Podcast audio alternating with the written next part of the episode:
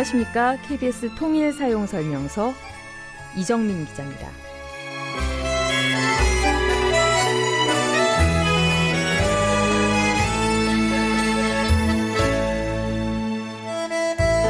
국제 대학생 프로그래밍 대회는 미국 컴퓨터 협회가 주최하는 세계적인 대회인데요.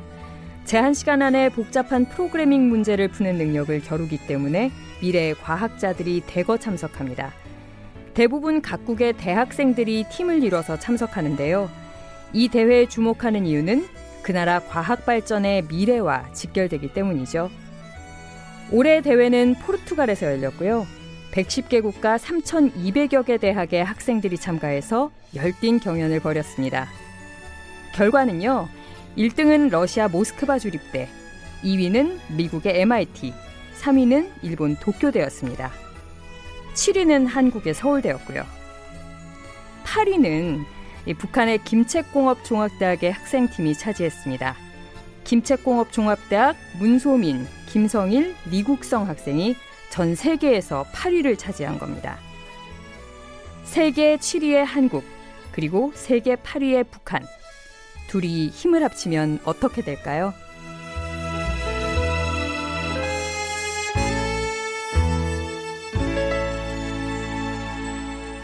먼저 온 통일 이야기 KBS 통일 사용 설명서 평양 순회 특파원으로 맹활약 중이신 통일TV 진청규 대표 모셨습니다. 안녕하세요. 예, 안녕하십니까. 반갑습니다. 진 대표께서는 시간 날 때 어떤 여가 활동을 주로 하세요?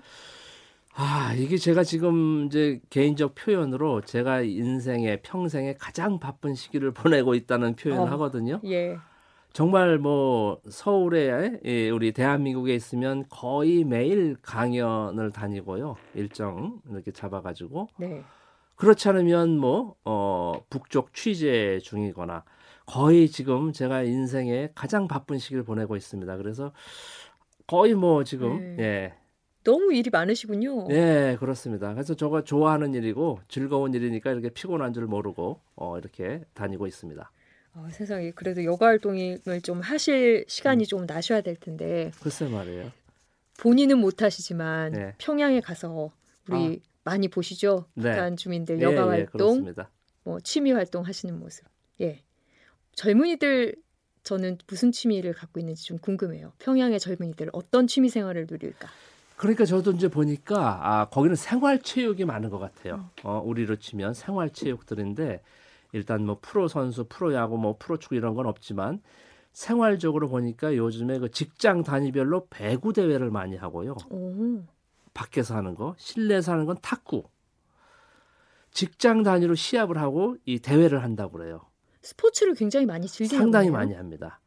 그래서 보면 저희가 군대 생활할 때 보면 수요일 날 오후가 전투 체육의 날 해가지고 거의 뭐 점심 먹고 그냥 축구하고 뭐 족구하고 운동하는 기억이 나는데 요즘에도 그런지는 모르겠습니다만은 북쪽이 그런 것 같아요. 일주일에 한 오후가 그냥 체육을 하는 거예요. 음. 그래서 거리 곳곳을 봐도 뭐 동네마다 배구 네트가 있고요, 농구 코트가 있고. 음. 농구는 소위 이제 김정은 국무위원장 시대에 이제 농구 코트가 많이 아이들도 많이 한다고 그러고 굉장히 좋아한다고 들었어요. 네네. 네. 그렇고 이제 탁구 실내 경기로 탁구로 아주 뭐 상당히 많이 합니다. 음, 생활체육이 상당히 네, 생각보다 네. 많이 발전돼 있는 것 같은데, 네.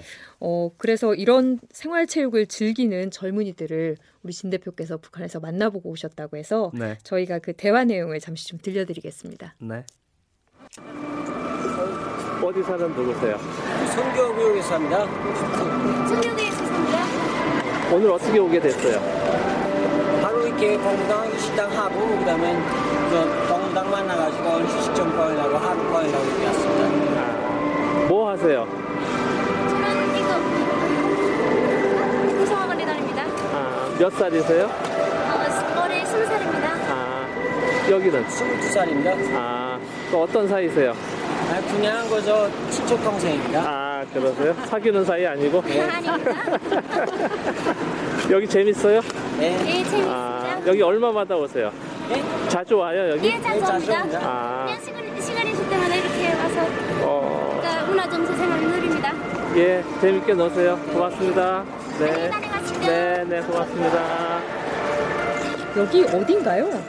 여기 보니까 이제 생각이 나는데 에, 인민 야외 빙상장이라고 이름 붙여진 것이에요. 야외는 아닌데 예. 지붕은 좀 뚫려 있는 것 같은데 그 유리창이 돼 있어가지고 밖에서도 보이고 하는 그 인민 야외 빙상장. 스케이트장이겠네요. 네, 예, 예, 예 스케이트장입니다. 네. 아이스 스케이트. 그리고 밖에는 또 이제 그 옆에는 로러 롤러 스케이트장도 있고. 예. 오, 진 대표께서는 사귄다는 의혹을 제기하시긴 했지만 네. 어쨌든 친척이라고 주장하는 젊은 남녀가 네. 하루 일과를 마치고 문화 정서 생활을 즐기러 왔다 네. 이렇게 얘기를 했거든요. 이렇게 굉장히 규모가 큰가 봐요. 이렇게 자주 와서 즐길 정도가 되면. 네, 제법 어, 제법 크게 봤습니다. 저도. 음, 어.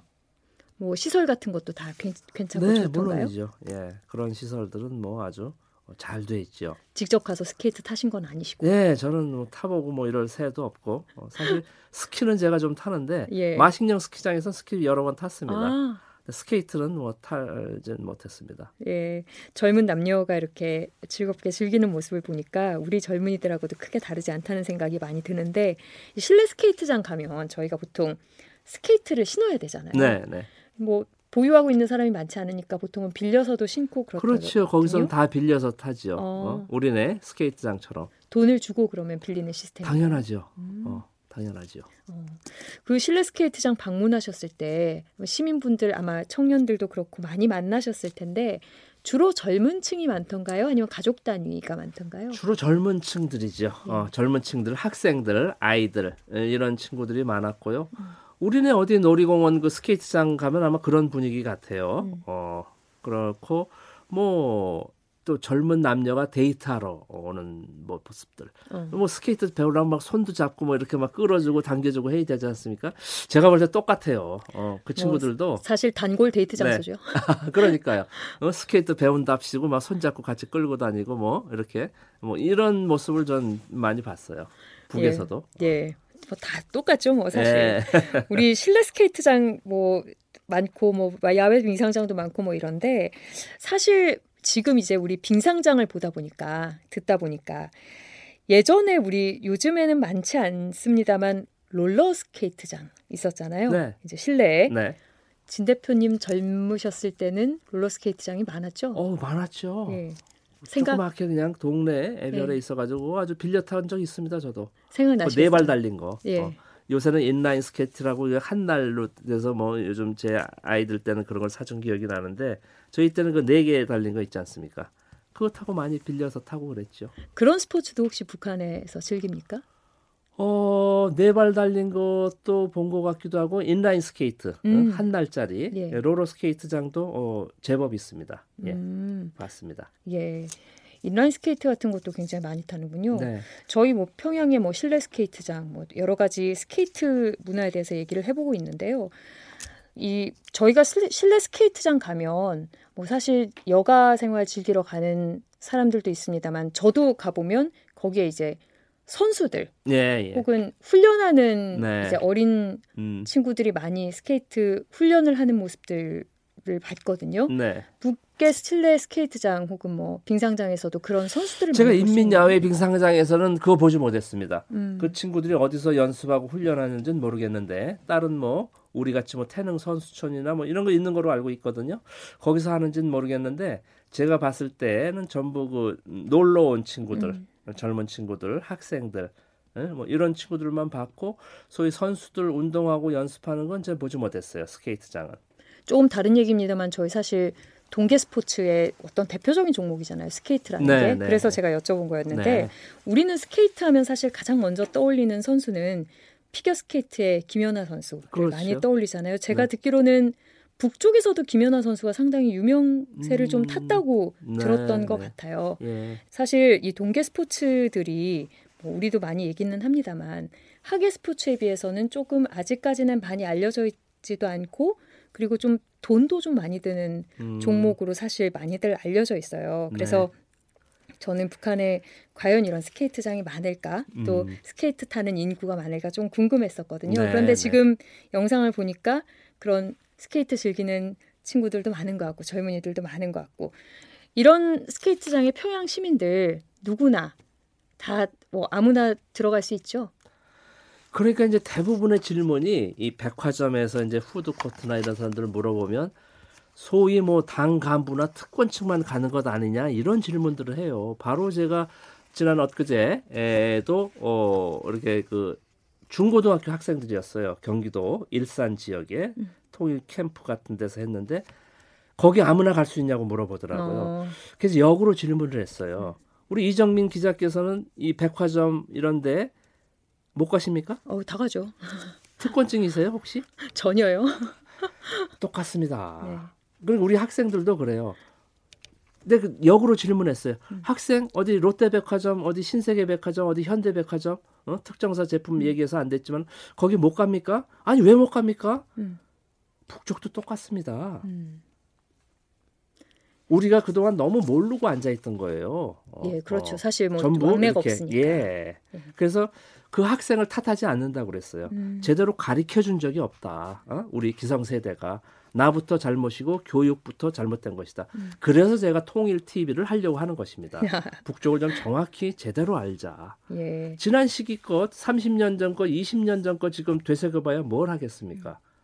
지금 이 상황에서 어떻게 살고 있는지, 무엇을 먹고 어떻게 즐기고 있는지, 어떻게 생활하는지가 전 중요하다고 봅니다. 음. 그래서 우리 지금 KBS 라디오 이렇게 통일 사용 설명서도 이렇게 예, 하는 걸로 알고 있고요. 얼마나 바람직합니까? 예, 저희가 이렇게 이해를 넓혀드리는 시간을 네. 계속적으로 예. 갖고 있으니까요. 그 스케이트장 얘기를 좀 다시 해보면 아까 저희 말씀하실 때 인민 야외 빙상장이기는 하지만 그 이렇게 내부에 사실은 실내에 네, 네. 있는 그럼요. 빙상장이었잖아요. 네. 저희 야외 빙상장 같은 경우에 보통 아무래도 날씨가 추워야 사용을 할 수 있는데 그렇게 실내에 있으면 뭐 사계절 내내 뭐 거의 지금 되겠어요. 하는 거로 알고 있습니다. 사계절. 예, 예. 네. 그럼 사계절 내내 오는 그 인원, 네. 뭐 이렇게 스케이트를 타러 오는 사람들의 수도 거의 비슷한 순. 그렇겠죠. 오히려 여름에 더 많죠. 시원하니까. 음. 아, 우리네 그 아이스링크 같은데 여름에 많이 갑니다. 음. 스케이트 타는 것도 있지만 워낙 무더위에 더우니까 음. 아마 북쪽도 그렇지 않을까 싶습니다. 하긴 저희 더위 피하러 은행 가거나 스케이트장 가는 네. 거와 뭐 큰 차이가 맞습니다. 없겠네요. 예. 네. 그 저희 그 아까 젊은이들 말을 좀 들어보니까 굉장히 사실은 이런 스케이트도 즐기고 여가 생활 즐기면 사실 이렇게 활기찬 모습 아무래도 젊은이들의 여가 생활은 훨씬 더 활기차다는 모습을 많이 저는 보거든요. 어떤 영상을 볼 때마다 그 실제로 북한 에 가서 이렇게 젊은이들 볼 때 이런 여가 생활 중에 혹은 뭐 어떨 때 아 북한 젊은이들 참 이렇게 생생하고 아직 활기차구나 이런 거 느끼신 적이 언제였어요? 제가 이번에 특히 지난 5월에 이제 그 교육 시설 이거 인터뷰도 하고 면담도 했는데 아이들이 이 학생들이 상당히 당차다 그럴까 음. 자기 주장이 뚜렷해요. 어. 아무래도 좀 이렇게 그런 여가 생활 자유롭게 하면서 좀 이렇게 여러 가지 것들을 배울 수 있는 점이 좀 영향을 미치지 않을까 싶은데 저희가 쭉 이렇게 스케이트장 얘기를 드리면서 다른 얘기들도 조금 드렸습니다만 또 하나 저희가 여가 생활 스포츠라고 하면 특히 좀 이게 아무래도 연배가 있는 분들이 좀또 많이 떠올리실 것 같은데 볼링장 네, 예, 또 예, 있잖아요. 예, 볼링장. 볼링장도 다녀오셨었다고. 네네. 예, 볼링관이라고 명칭이 돼 있는데 류경 류경 음, 볼링관 음, 이제 기억이 납니다. 여기도 주로 주민들을 대상으로 하는 곳인가요? 아니면 선수들이 주로 가는 곳인가요? 글쎄 선수들 같지는 않고요. 음. 제가 그때 취재할 때도 보면 뭐 공도 뭐 뭐 이이이 옆필로 세고 이 정도까지는 아니었지만 뭐 자빠지기 일보 직전까지 이것도 봤고 근데 아마 선수들인 것 같지는 않았고요.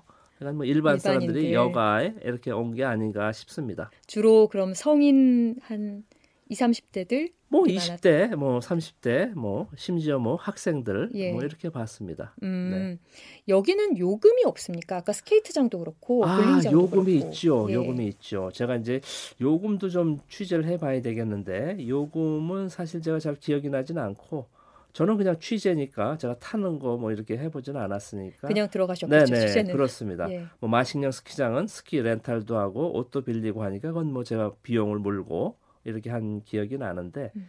에, 요금까지는 제가 잘 예 예. 그래도 어쨌든 요금소가 있고 어, 당연하죠. 지불하고 예, 요금소가 있습니다. 예, 매표소가 어. 있습니다. 어. 아까 개선 청년공원 지난주에 예, 저 지난주에도 어, 개선 청년공원도 어, 입장료가 있죠. 음, 다 비용을 내고 이렇게 지불을 네, 하고 네, 네. 여가 활동을 하게 되고 네. 저희가 이제 볼링장, 스키장, 스케이트장 얘기 잠깐 들어봤습니다만 평양 시민들이 하루 일과를 마친 후에 여가 활동을 즐기러 가는 곳 어떤 곳이 있을까요? 뭐 지난주에 얘기해 주셨던 지난 시간에 얘기해 주셨던 개선 청년공원 같이 유의장이나 놀이공원도 있을 것 같기도 하고. 그리고 이제 그또또좀 특이한 것 중에 하나가 그 맥주집이 있습니다. 어. 경흥 맥주집은 네. 제가 취재했는데 천 명이 동시에 수용이 가능한 곳이고요. 대동강 맥주집 이건 이제 평양 시내 한 대여섯 군데가 한천명 들어가는 대규모가 있고요. 엄청나게 크네요. 그럼요. 음. 의자가 없습니다. 다 서서 마시는 서서 마시고 5시 반부터 7시 반까지. 오. 어. 퇴근하고 집에 가기 전에 한 쪽기 한다 그러죠. 이분들 말로. 단시간 영업하는. 네, 예. 영업. 영업도 이제 예, 돈 주고가 아니고 쿠폰 가지고 와서 음. 직장 단위, 지역 네. 단위로. 그리고 동네별로 3, 40명 들어가는 맥주집이 또 있다고 그럽니다. 음, 음.